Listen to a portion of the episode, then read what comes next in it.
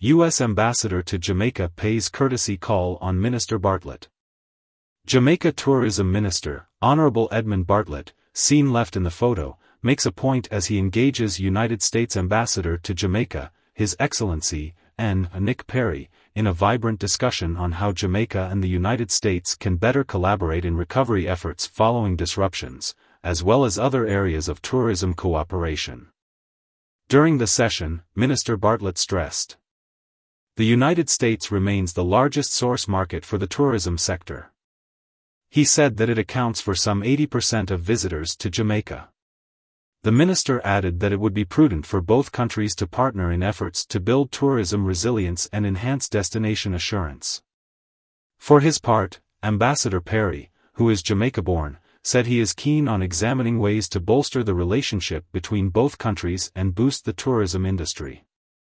The Jamaica Ministry of Tourism and its agencies are on a mission to enhance and transform Jamaica's tourism product, while ensuring that the benefits which flow from the tourism sector are increased for all Jamaicans. To this end it has implemented policies and strategies that will provide further momentum for tourism as the engine of growth for the Jamaican economy. The ministry remains committed to ensuring that the tourism sector makes the fullest contribution possible to Jamaica's economic development given its tremendous earning potential.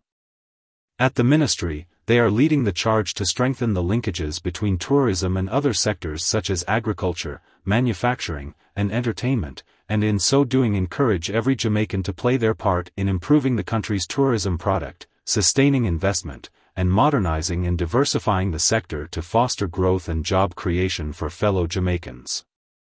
The ministry sees this as critical to Jamaica's survival and success and has undertaken this process through an inclusive approach, which is driven by the resort boards, through wide-scale consultation.